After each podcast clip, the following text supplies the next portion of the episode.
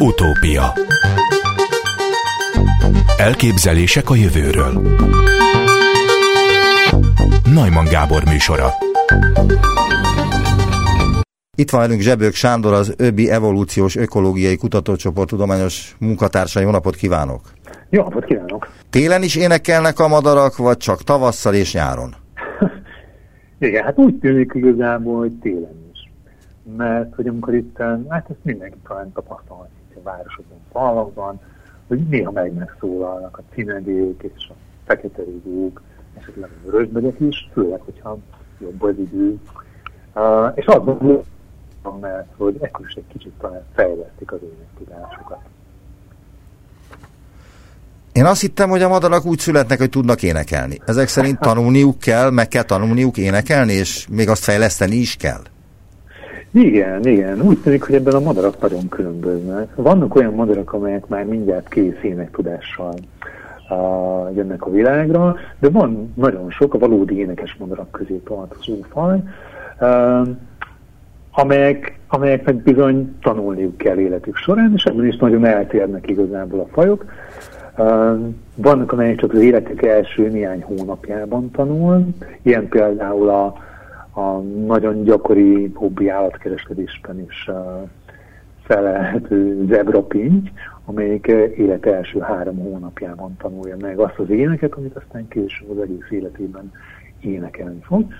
De vannak olyan fajok is, amelyeknek amelyek akár egész életükben folyamatosan fejleszthetik az éneküket, és ilyen például a fekete rigó, ilyen a seregő, vagy éppen az őrös létkapú is, amelyekkel foglalkozunk a mi kis kutatócsoportunkban.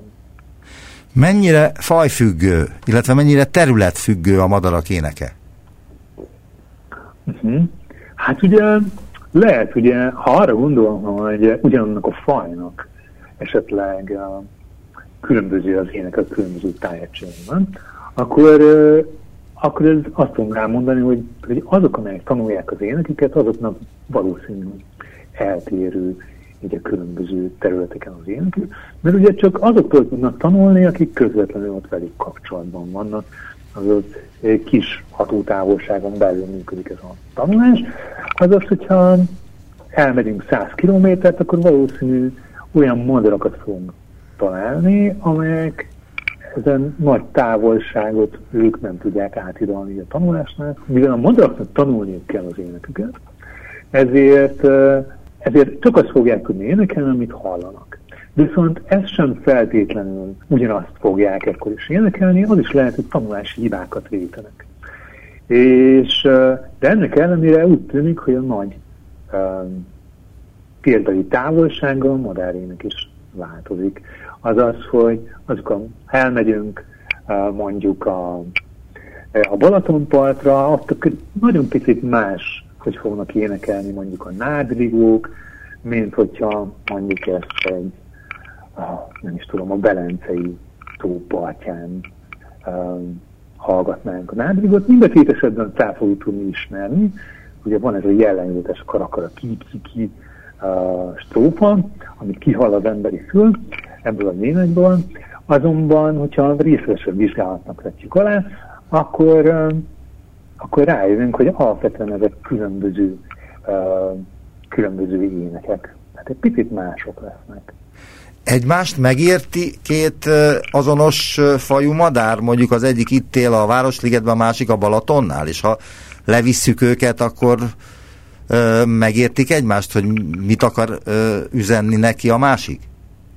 Igen, ez is egy nagyon jó kérdés. Hát azt tudjuk, hogy, um, hogy voltak már ilyen kísérletek, amelyek azt mutatják, hogy sokkal, hogy ugye mm, a hímek sokkal erősebben reagálnak más hímeknek az énekére, amennyiben abból a, ugyanabból a populációból származik az az ének.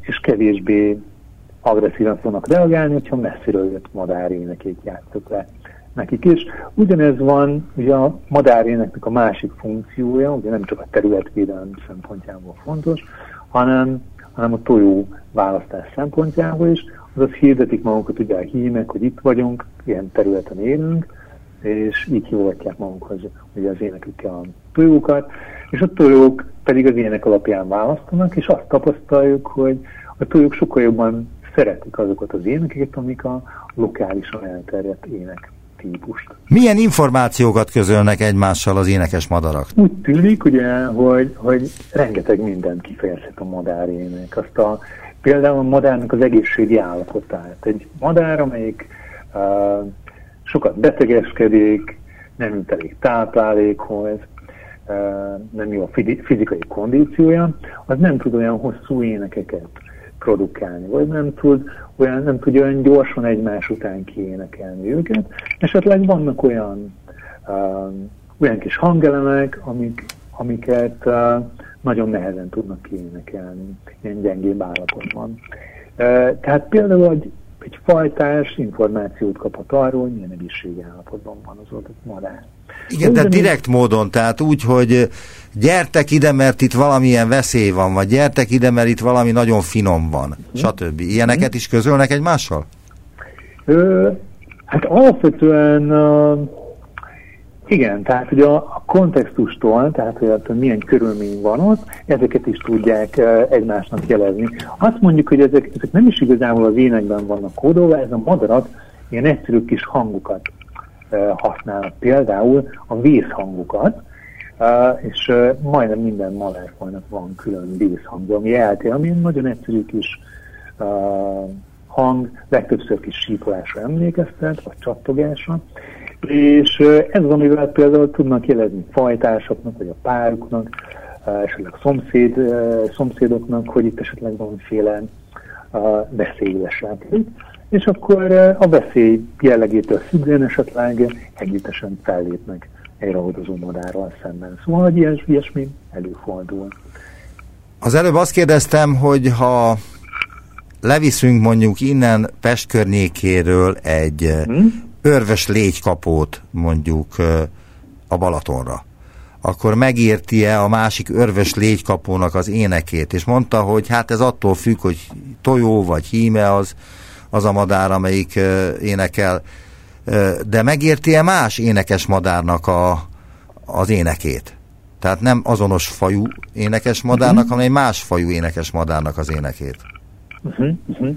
Hát ezek a vizsgálatok, ezek igazából nagyon uh, nagyon, uh, csak mostanság kezdenek ilyenfajta vizsgálatokat végezni. Uh, de úgy tűnik, hogy van ilyen uh, úgynevezett fajok közötti kommunikáció is, akár, de hogy, hogy, hogy itt fontos-e, hogy ugyanabból különböző populációval származik, erre most nem tudok válaszolni. De úgy tűnik, hogy amikor teritoriumot foglalnak a madarak, akkor figyelembe veszik azt is, hogy milyen más madarak énekelnek a közelben. Mitől függ az, hogy milyen dallamokat énekelnek a madarak? Uh-huh. Hát igazából ez nagyon sok mindentől függ. Ugye egyrészt függ attól, hogy, hogy ők milyen állapotban vannak, uh, milyen kondícióban vannak például, de attól is, hogy milyen tapasztalataik vannak. Tehát sok madárfajnál már megmutatták, hogy uh, az, hogy egy hím milyen éneket énekel, az attól is függ, hogy élete során milyen visszajelzéseket kapott a fajtársaktól, így a tojóktól, vagy más hímektől. És attól is függhet ugye, hogy kinek énekelnek. Egy, egy másik szomszédos teritoriumon lévő uh, himmel uh, beszélget éppen, úgymond, vagy éppen feltűnt egy tojó, és neki akar imponálni. De hogy a legújabb kutatásunk arra is kényszerített, hogy attól is függ, hogy mit énekel és hogyan énekel, hogy konkrétan milyen egyed tűnik föl a színen mert hogy úgy tűnik, hogy ha például egy idegen hím jön, akkor az ő az énekét úgy próbálja igazítani, hogyha ez egy jó minőségű betolakodó hím, akkor sokkal több energiát fektet az énekébe. Tehát, hogy hosszabb énekeket produkál, magasabb frekvencián próbál énekelni, mert hogy ekkor jobban megmutatja, hogy ő bizony egy jó minőségű hím, és hogy vele itt nem, nem érdemes itt packázni. És hogyha pedig egy gyengébb minőségű hím közét, akkor tudja, hogy nem kell annyi energiát befektetni, simán elkergeti őt a területéről. Tehát így ilyesmitől is függ például. Hogy van az például, hogy én a Városligetbe járok rendszeresen, kutyasétáltatás miatt, és ott nagyon sokszor előfordult, meg mások is mesélték, hogy például, amikor leesik egy ilyen, mert ugye a varjú is énekes madár, és uh-huh. hogy leesik egy kis varjú a fészekből vagy a fáról, és a kutyák természetesen akkor mennének, hogy elpusztítsák, vagy elvigyék, vagy játszanak vele. A kutyák számára a játék a madárnak persze nem. Hogy megjelenik rengeteg varjú, több tíz, ötven, hatvan is, és elkergetik a kutyákat. És arra azt nem tudjuk kitalálni, hogy hogyan értesítik egymást a, a varjak a Városligetben, hogy egy adott ponton valami baj van, és oda kell menni segíteni. Uh-huh. Uh-huh.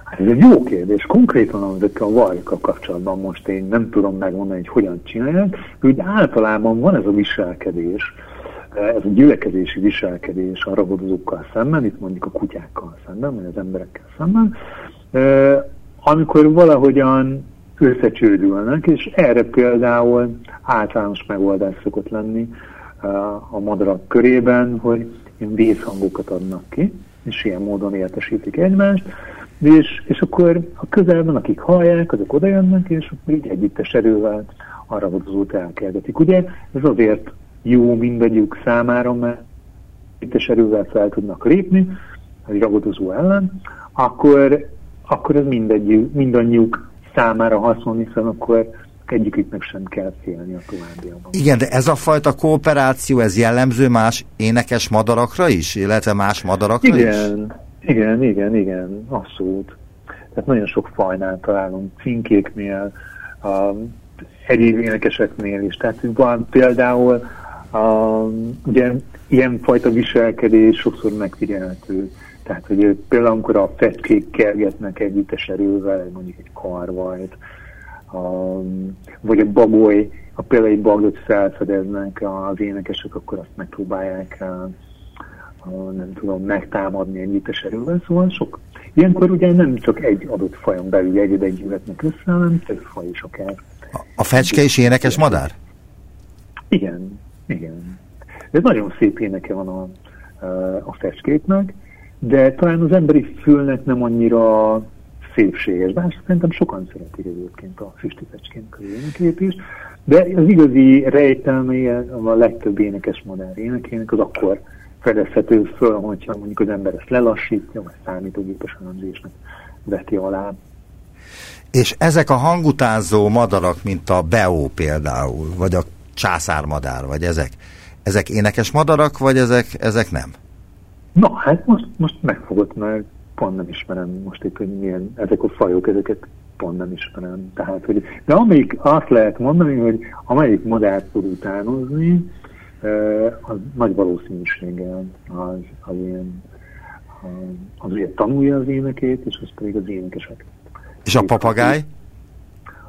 Na, nagyon jó kérdés, mert hogy a madarak, a papagáj alapvetően nem énekes madár, de hogy van három ilyen nagyobb csoportot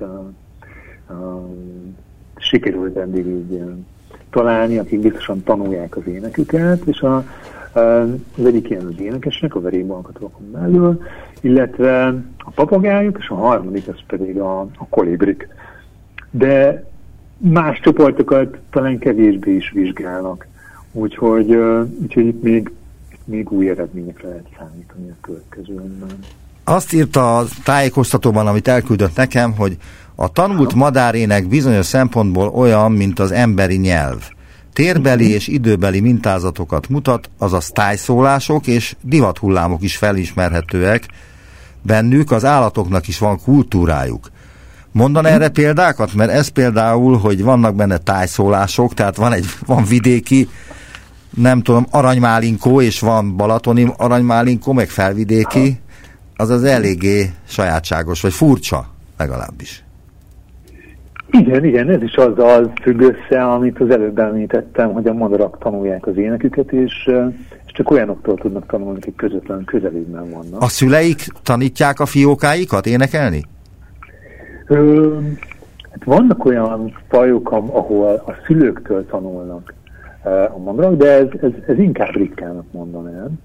De, hogy, mert, hogy, de alapvetően szóval nem kizárólagosan a szülőktől tudnak tanulni a fiúkák, hogy kifejezetten tanítanák őket a szülők, erről, erről nincsen információ. Azért, mert azt látjuk, hogy repülni például tanítják őket.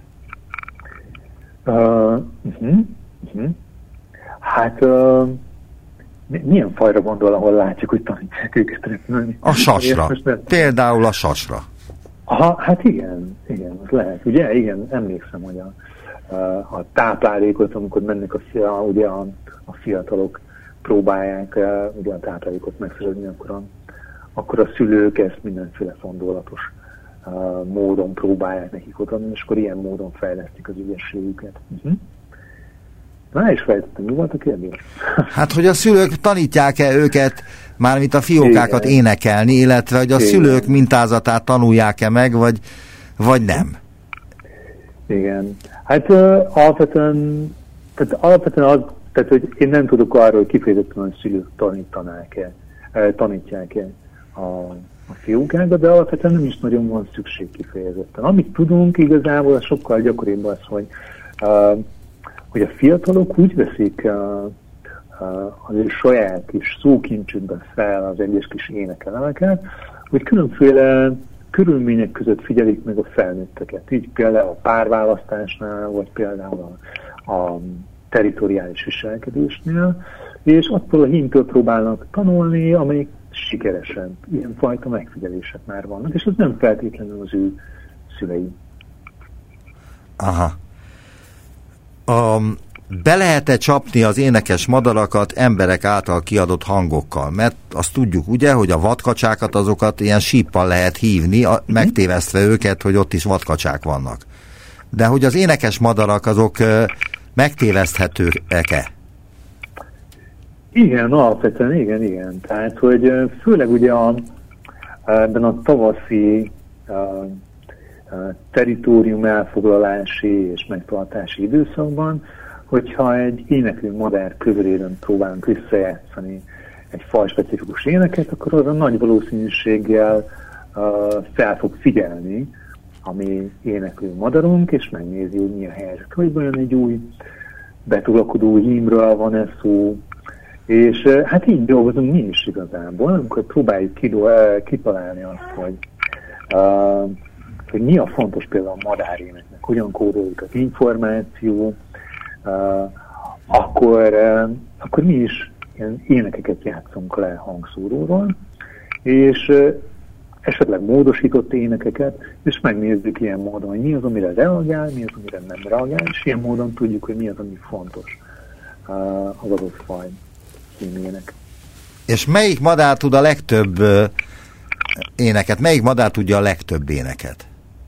Tehát melyik poliglott mondhatnánk, tehát hogy sok nyelvű? Most, hát a, a legutóbbi Guinness rekordokat nem néztem, de amit hazánkban a ilyen nagy repertoárú uh, fajok, az ilyen például a seregély, vagy az énekes nádi poszáta, ami akár száz különböző másik fajnak a, az énekét is uh, meg tudja tanulni, és ő ezzel fog aztán uh, lényegében um, lényegében ezzel az énekkel, azon megtanult mások át, másoktól ellopott énekekkel próbálja fenntartani az ő kis revírjét, és oda csalogatni a túljukat, és az, nagyon érdekes az énekes Nádi Poszáta esetén egyébként, hogy nem csak hazai fajokat tud beleszülni az énekében, mármint, hogy hazai fajoknak az énekét, hanem Afrikában éneklő fajoknak az énekét is. Így, hogyha itt tavasz nyár elején a, ilyen, nem tudom, ilyen magaszkórus, csalános, vizes helyeken uh, hallunk egymás után, akár éjszaka is, különböző madárfajokat ugyanabból a irányból jönni, akkor lehet, hogy pont egy énekes nádi poszátáról uh, van szó, és ilyenkor akár nem csak a hazai madaraknak az énekét uh, élvezhetjük, hanem akár afrikai fajoknak az énekét is. Az szerepel még ebben a jegyzetben, amit elküldött, hogy az örvös légykapót tanulmányozzuk az Ökológiai és Botanikai Intézetben. Miért éppen az örvös légykapót? Mi az, ami megkülönbözteti őt más énekes madaraktól?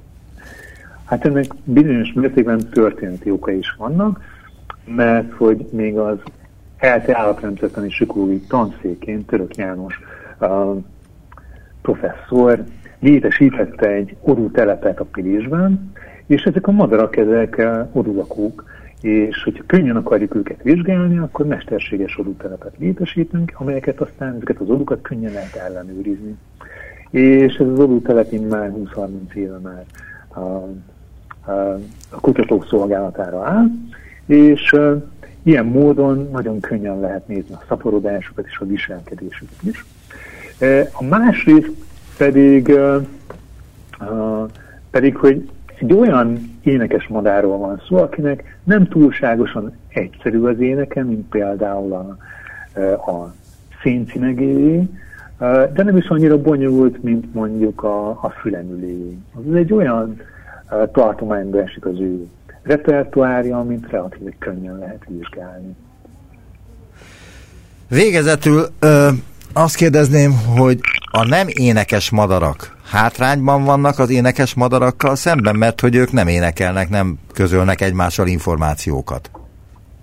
Hát nem, nem, ilyesmi. Hát így nehéz, nehéz ezt a kérdést értelmezni, mert hogy ugye minden fajnak, minden faj, ahogyan kialakult, úgy elfoglalta a saját kis ökológiai is életterét, tehát, hogy másfajta kihívásokhoz kell nekik alkalmazkodni igazából. Tehát ilyenfajta összehasonlítást talán nem lehet tenni, de arról szó sincsen, hogy a nem énekes madarak azok ne használnák az akusztikus jeleket, ahhoz, hogy információt osszanak meg egymással, csak alapvetően nem, uh, nem produkálnak olyan szép, összetett és változatos énekeket, mint az énekes madarak, de ők is kommunikálnak uh, természetesen veszély esetén, vagy a uh, pár, ilyen kapcsolattartó hangokat, és akár amit ön is említett, esetleg, hogyha a, találnak táplálékot, akkor egymásnak azt, az információt megosztják, szóval, hogy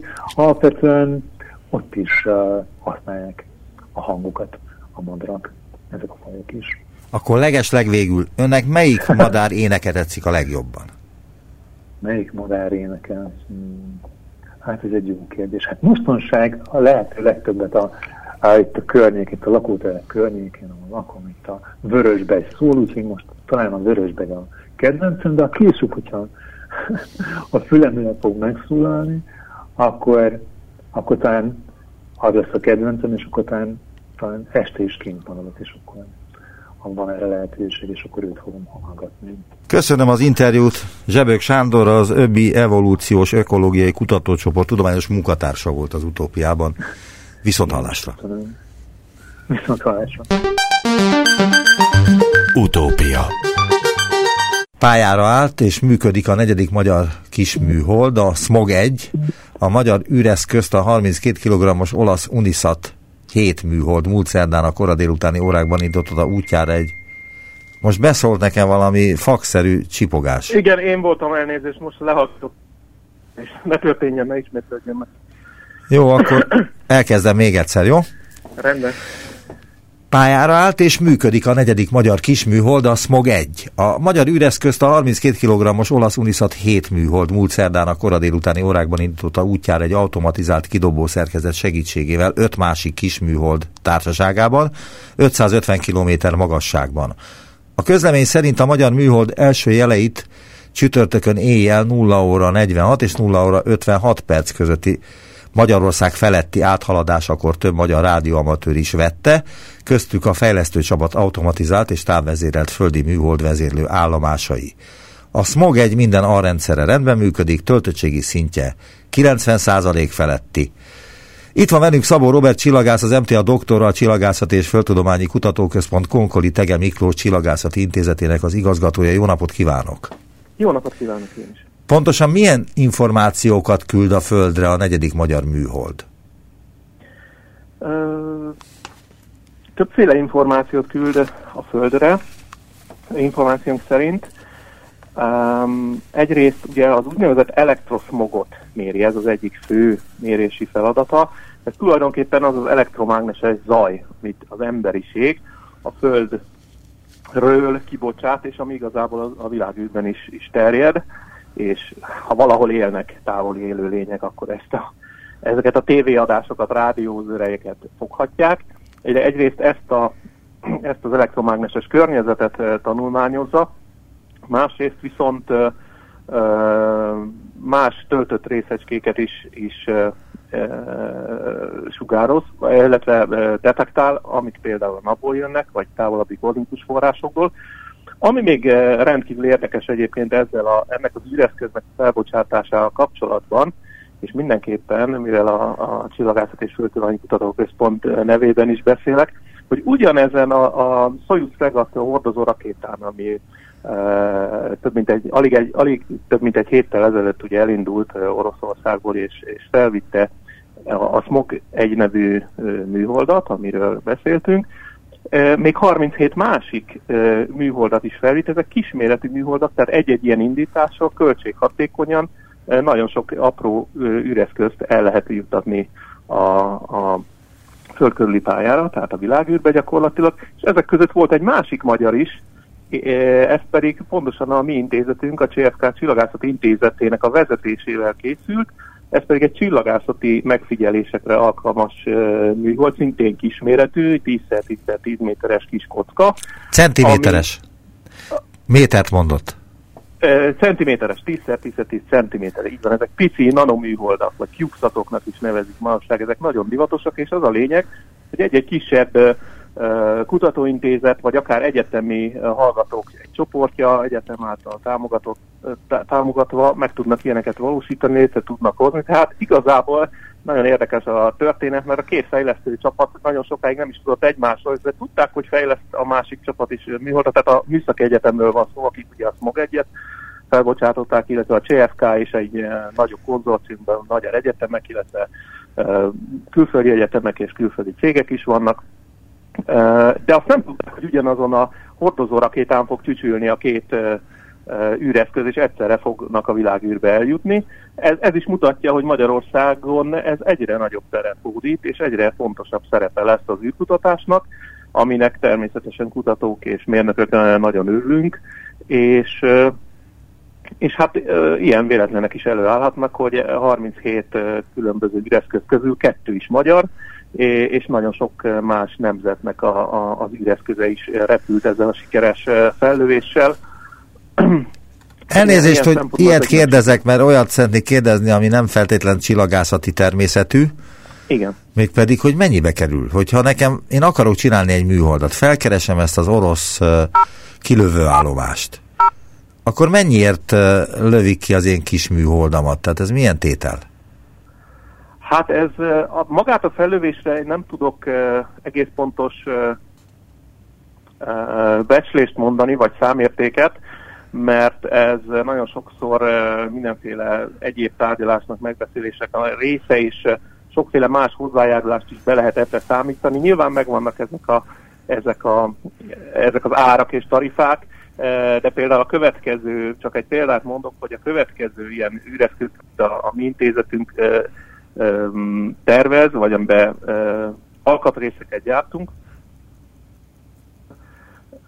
az, az egy cseh műholdon fog repülni, és ott a beszállítás, az alkatrész hozzájárulásnak a fejében kedvezményes kilövési tarifát kapott a konzorcium, tehát ezt, ezt nagyon sokszor nagyon nehéz megmondani. Én azt tudom mondani, hogy a, a, GRB alfának nevezett e, csillagászati demonstrációs e, CubeSat, amit a Csillagászati és Földtudományi Kutatóközpontban fejlesztettünk, ez nagyságrendileg 100 millió forintba került, amit annak idején e, mindegy három évvel ezelőtt a Magyar Tudományos Akadémia e, finanszírozott meg, és aztán mások is járultak hozzá, és ennél egy, a teljes költség az, az feljebb ment.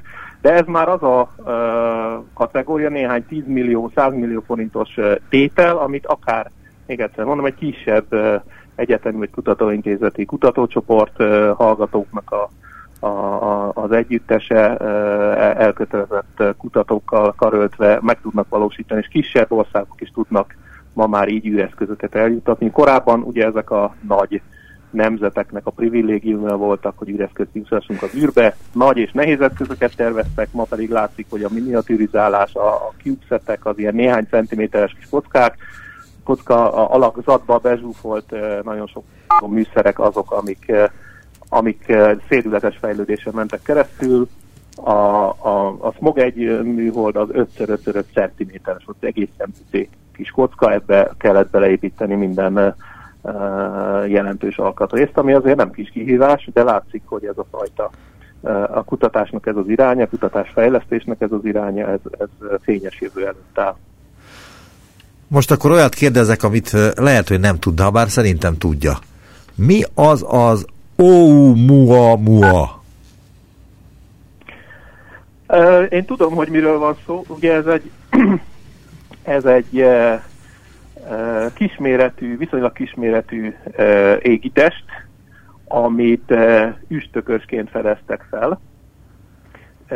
Azt írják elnézést, hogy nem üstökös, nem aszteroida, és valószínűleg nem is UFO. UFO. Ez az, ami nagyon-nagyon, ami miatt felkapott lett a médiában, mert megjelentek olyan spekulációk, hogy esetleg egy távoli civilizáció által küldött eszközről van szó. Erre semmiféle bizonyíték nincsen. A lényeg az, tehát még egyszer üstökösként felezték fel, az, az addig uh, helytálló volt ez a mondat, ahogy elkezdtem, és nagyon hamar kiderült róla, hogy, visz, hogy nem a mi naprendszerünkhöz tartozik, hanem olyan pályán jutott a naprendszerbe, ami azt mutatja, hogy kívülről egy távoli naprendszer felől dobódott, vagy mozgott nagyon sok, nagyon-nagyon hosszú időn keresztül, és a nap közelében ért, és a nap gravitációs tere módosította a pályáját, hogy tett egy, egy látogatást a belső naprendszerben is, megkeringte a napot, és aztán ugyanezzel a lendülettel egy kicsit módosított pályán el is hagyja a naprendszer. Tehát ilyen Elnézést, itt szeretnék megint valamit hozzáfűzni ez, amit olvastam. Avi Löb aki mindenki másnál hosszabb ideig 11-től, 2011-től 20-ig vezette a Harvard Egyetem csillagászati tanszékét, kutató, kutató társával Samuel Bailey-val már akkor amellett érvelt, hogy a csillagközi vendég mesterséges eredetű. Tehát, hogy igen, valamilyen igen, civilizáció igen, küldhette ő, ide.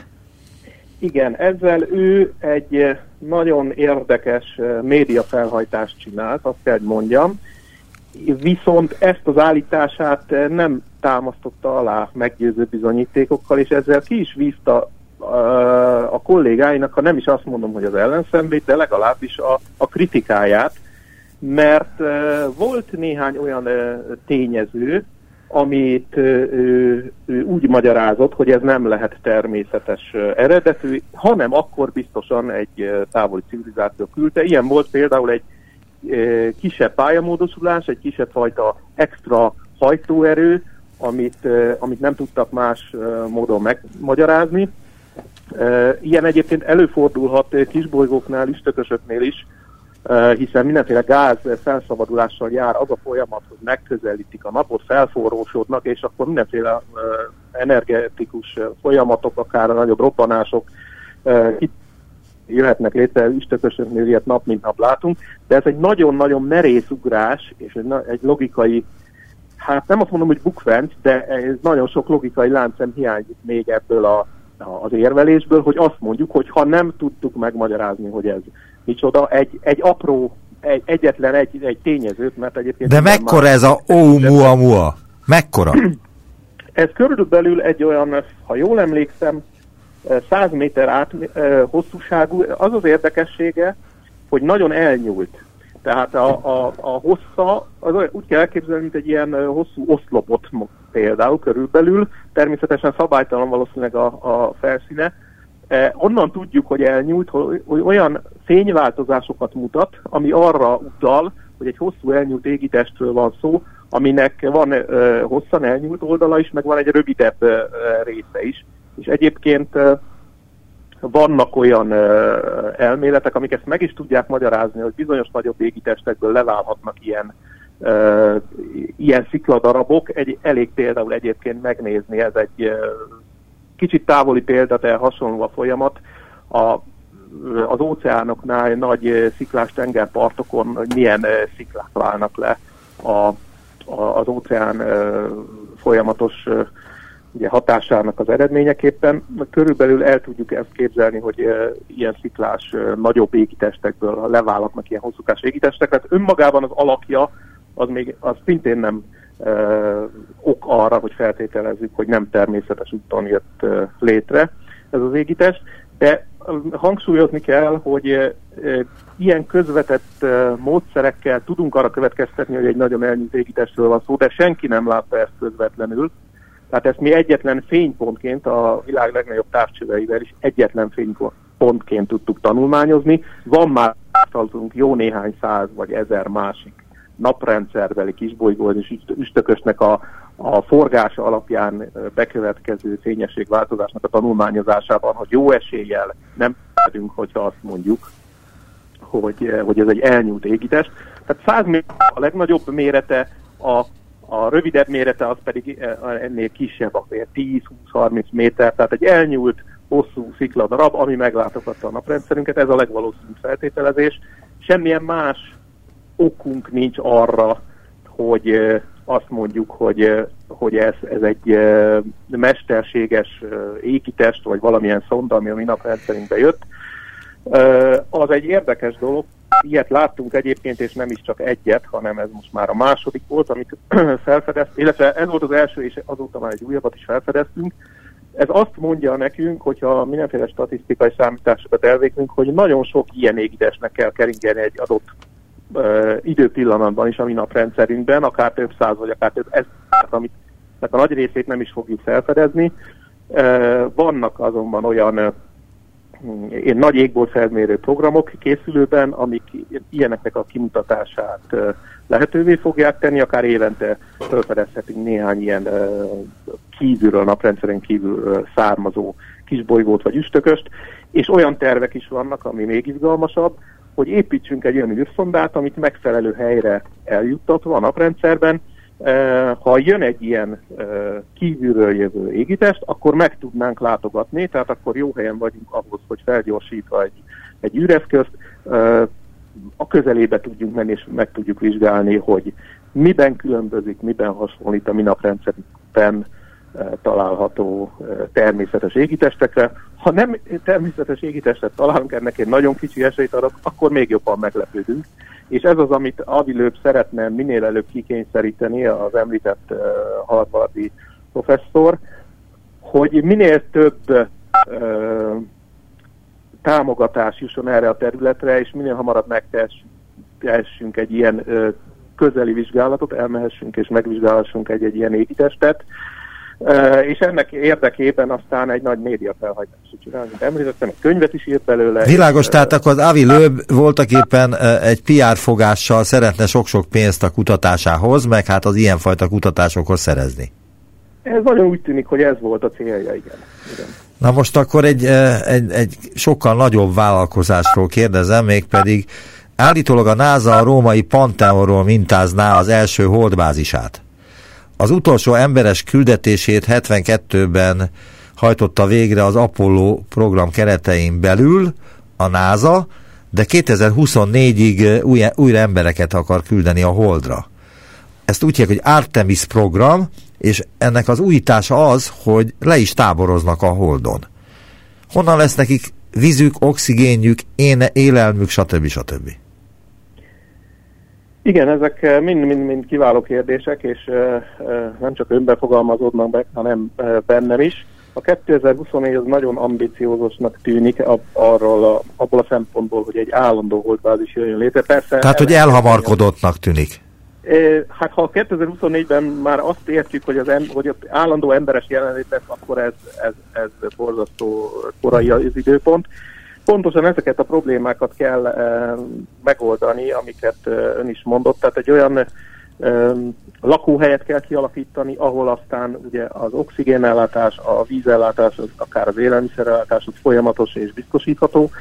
Én azt gondolom, hogy ennek az elkészítése az, ami reális, elkezdés, az építés az elkezdése, vagy az első elemek létrehozása az, ami ami elképzelhető kettő év múlva, durván vagy három év múlva, ugye igazából egy ilyen két-három éves időtávban annak van realitás, hogy egyáltalán egy űreszközt eljutassunk a hozzá, de még az is egy nagyon-nagyon felfokozott és nagyon-nagyon nagy tempót diktáló iram lenne, ahhoz, ahhoz az kell, hogy már most gyakorlatilag készen legyenek azok a tervek és építés alatt legyenek azok az űrhajók, amiket megvalósítják. Az, hogy embereket is képeznének ki erre, hiszen tudjuk, hogy az is egy több éves folyamat, egy, egy, egy sima űrhajóst idézőjelbe, sima űrhajóst, aki mondjuk a nemzetközi űrállomásra megy, az is sok-sok éven keresztül történik a felkészítés, a kiválasztás, a, a tréning, és a többi, és az még nem is egy, ez, ez nem is egy, egy, egy távoli holdbázison mindentől elvágva történő űrutazás, hanem itt a föld körül keringve több űrhajós által segítve. Tehát a, a, az emberes része az minden esetre kérdéses. Az biztos, hogy komolyan gondolja a NASA és az amerikai törvényhozás, és erre komoly összegeket fordítanak, és ez az egyik prioritás valójában, ami, ami nagyon érdekes lesz, hogy hogyan fog a jövőben alakulni, hogyan tudjuk kiaknázni a természetes égi kísérőnk adta lehetőségeket természeti erőforrások tekintetében is, és nem csak tudományosan, ahogyan eddig tettük. Ez lesz valószínűleg az egyik fő hajtóereje, hogyha ez megvalósul, és állandó emberes jelenlét lesz. Ön vállalkozna rá, hogy fölmenjen egy évre, két évre? Biztos, hogy nagyon érdekes lenne, és az ember sok mindent megadna, akár csak egy földkörüli utazásért is. Én attól félek, hogy én egészségi az nem biztos, hogy lehetővé teszi. Nálam valószínűleg fiatalabb embereket fognak erre kiválasztani, akik alkalmasabbak. Engem már egy nagyon magas, 5000 méterre magasan levő csillagászati obszervatóriumba se engedtek el fel, mert már 3000 méterre nagyon magas volt a vérnyomásom, hogy az orvosi orvosi eh, tanácsra lent kellett maradnom, és nem látogathattam meg az 5000 méter magasságban fekvő Akkor van egy rossz hírem. rádiótávcső rendszert, ami a, a csillai atakamos iratat tetején van a világ egyik legszárazabb helyén.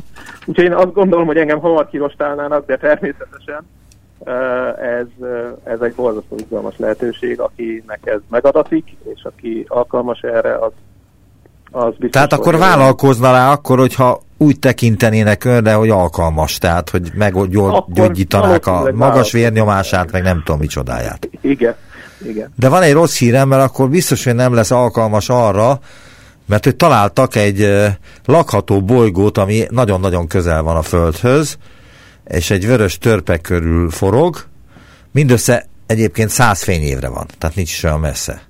Az amerikai űrhivatal a NASA 2018-ban útnak indított bolygókereső űrtávcsöve, a TESS már az év elején felfedezte, a csillagászok csak nemrégiben tették közé, cikksorozatukban az Astronomical Journal folyóiratban az OIT 700D exobolygó megfigyeléséről szóló eredményeiket.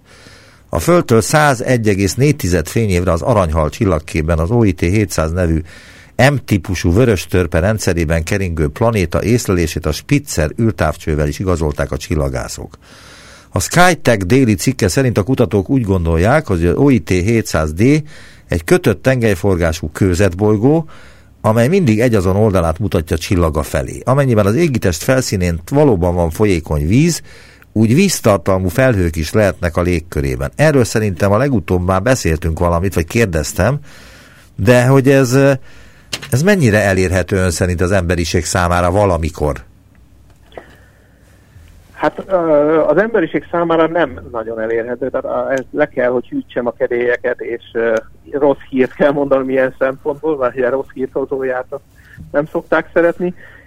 Ilyen vizsgálatokra van lehetőségünk, amik a felfedezéshez vezettek, és a légkörét is meg tudjuk akár a elkövetkező években, évtizedekben elég alaposan, és nagyon sok mindent föl tudunk teríteni ezekről az égitestekről, más csillagok körülkeringő bolygókról, akár bolygókról, akár élethordozására is alkalmas bolygókról, viszont nem tudunk oda menni, nincsen ilyen technológiánk. Ugye a legközelebbi csillag is, az négy fényévre van, és egy fényév az, az majdnem 10 billió kilométer, borzasztó nagy távolságról beszélünk. A mai technológiával nagyon-nagyon lassú lenne bármilyen űrhajót, űreszközt eljuttatni a közelében, és akkor még emberes utazásról nem is beszéltünk, aminek extra költségei és extra buktatói vannak.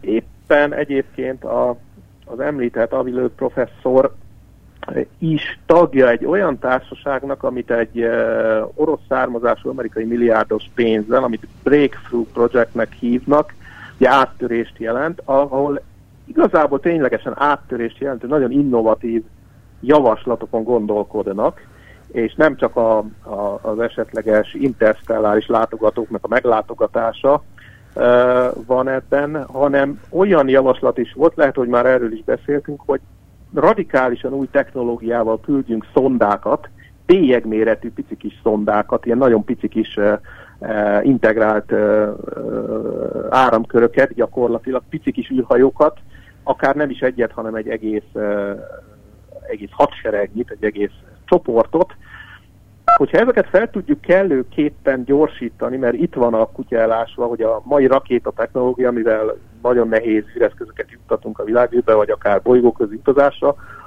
annak a, a sebessége és a, a teljesítménye nagyon-nagyon limitált. De hogyha ilyen pici bélyeg méretű, nagyon vékony kicsi űrhajónak is nehezhető szondákat tudna, fel tudnánk gyorsítani például lézeres gyorsítással, úgy, mint egy, egy vitorlást kell elképzelni, aminek a vitorláját a szél fújja, hát itt, itt meg éppen lézerrel tudnánk felgyorsítani ezeket az űreszközöket, akkor van elméletileg legalábbis van arra lehetőség, hogy emberi időskálán, tehát mondjuk olyan 20 év alatt eljuttassuk a legközelebbi csillaghoz, de még mindig csak a legközelebbi csillagról beszélünk, egy négy fényév távolságra, eljuttassunk ilyen, ilyen bélyeg méretű kicsi szondákat, amik esetleg ott aztán készítenek egy fényképet, vagy méréseket végeznek, és aztán megint csak elég rafinált és hát sok nehézséget buktatott magába rejtő módon vissza tudnák sugározni ezt az információt az emberiségnek, tehát ha mi magunk nem is tudunk elmenni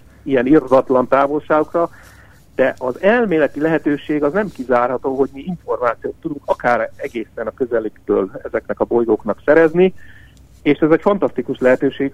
Nyilván ez, valójában ez még csak papíron létezik. Nagyon sok technológiát kell ahhoz kifejleszteni, és végig vizsgálni, és végig tesztelni, hogy ezek, ez valóban működik-e, Elég, ha csak egyet mondok, hogy elküldünk akár több tucatnyi ilyen, ilyen szondát, hatalmas sebességre fölgyorsítunk, de ha csak egy pici porszemmel is találkozik útközben, már pedig ez nem kizártó, a mi naprendszerünk is tele van törmelékkel, porszerű ö, anyaggal, porral, az olyan hatalmas pusztítás fog a hatalmas sebesség különbség miatt végezni, hogy, hogy ezeknek a detektorok egy része nem fogja túlélni ezt az utazást. Tehát ezt nagyon át kell gondolni, de nagyon izgalmas lehetőség. Tehát mi magunk nem fogunk tudni ezeknek a, a, a bolygóknak a közelébe jutni fizikailag, ez biztos a következő generációknak is ezt mondhatjuk szinte teljes bizonyossággal, de vannak rafinált módszerek, amikkel viszont érdemes gondolkodni, és érdemes őket tesztelni és kifejleszteni ahhoz, hogy mégiscsak tudjunk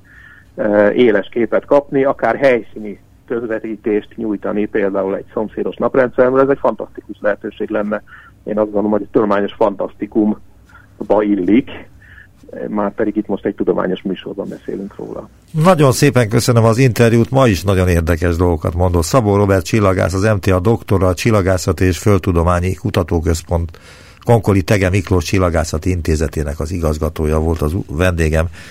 Viszont hallásra, minden jót! Köszönöm a lehetőséget, viszont hallásra!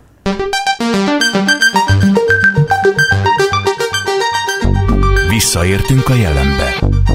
Neumann Gábor utópia című műsorát hallották.